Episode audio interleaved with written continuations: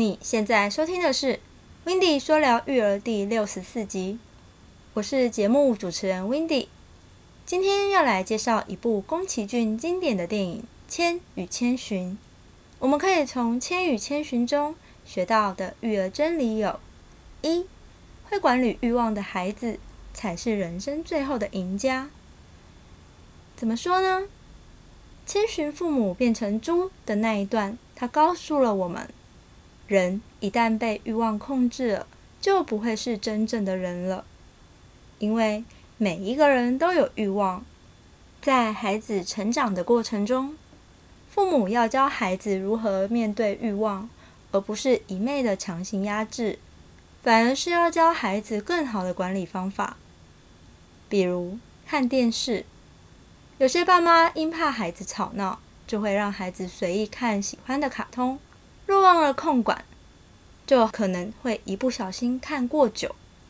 所以呢，最好的方法是掌控好看的时间，不宜超过半小时。当然，也不能因怕孩子吵闹，就直接让孩子看卡通。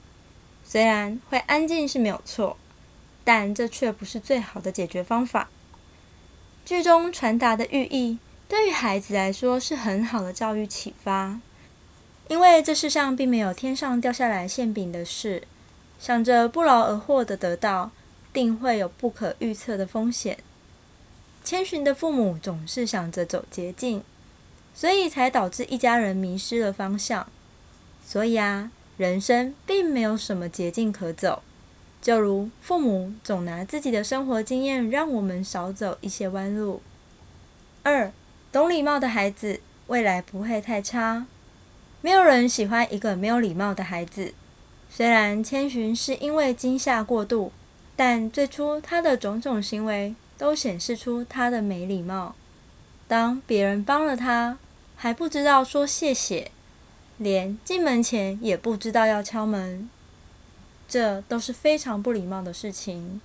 所以我们要当个有礼貌的人。三、陪伴是送给孩子最好的礼物。电影中的巨婴宝宝有多渴望有人陪他一起玩，多渴望有个朋友，所以被钱婆婆变成老鼠后，宁愿跟着千寻去冒险，也不愿再回到圈养自己的小屋内。我见过很多父母，他们拼命赚钱工作，想要给孩子丰厚的物质，但却没有停下来问问孩子最想要的是什么。你知道吗？缺乏父母陪伴的孩子，就像是植物离开了水分，虽然一时半会不会死，但很快会枯萎，了无生气。这多么可惜啊！别忘了好好的关爱自己的孩子。四、放手是父母对孩子最深沉的爱。巨婴宝宝就像是被囚禁的犯人，虽然看似锦衣玉食，但内心却无比的孤独。为人父母，与其替孩子挡住现实生活的所有苦难，倒不如教他们直接面对生活，让他们知道生活的真相。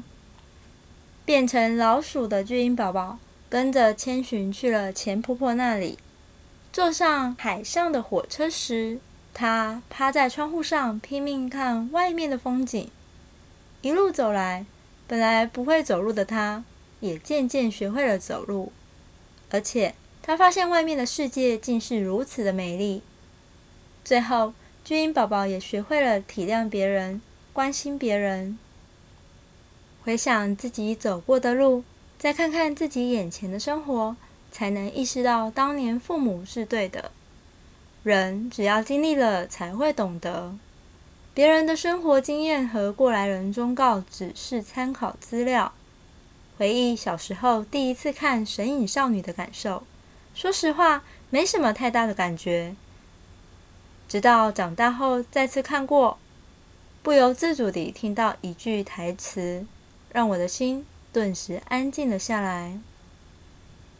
人生就是一列开往坟墓的列车，路途上会有很多站，很难有人可以自始至终陪着走完。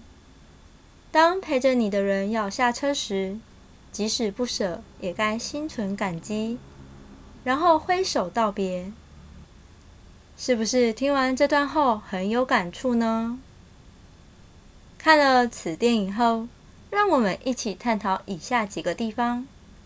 第一，起初千寻是个即将要进入青春期的叛逆小女孩，觉得全世界都欠她，全世界她最可怜，但属于她的隆重成年礼即将开始，而这场成年礼将会锻炼她的遗忘、原谅还有爱。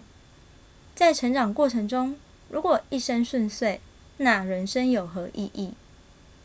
所以唯有陷入危难，人才会长大。这句话你认同吗？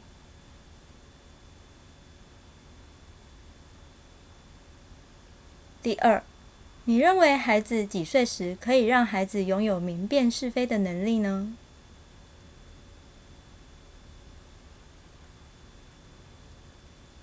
第三，巨婴宝宝的背后有一个无所不能的割草机父母，指这部电影里的巨婴宝宝被汤婆婆宠溺到极致，这样的溺爱反而会害了孩子的一生，非常值得思考。最后，看完了这部电影，要送一句话给你：童话背后的教育意义与思考，是一个孩子成长的必经之路。如果你想听到更多关于育儿职场学、育儿访谈或育儿影剧等内容，欢迎你到 Apple Podcast 上给我五颗星，并留下你的心得。下一集我们要来听听 Windy 分享育儿职场学，那我们下周日见咯，拜拜。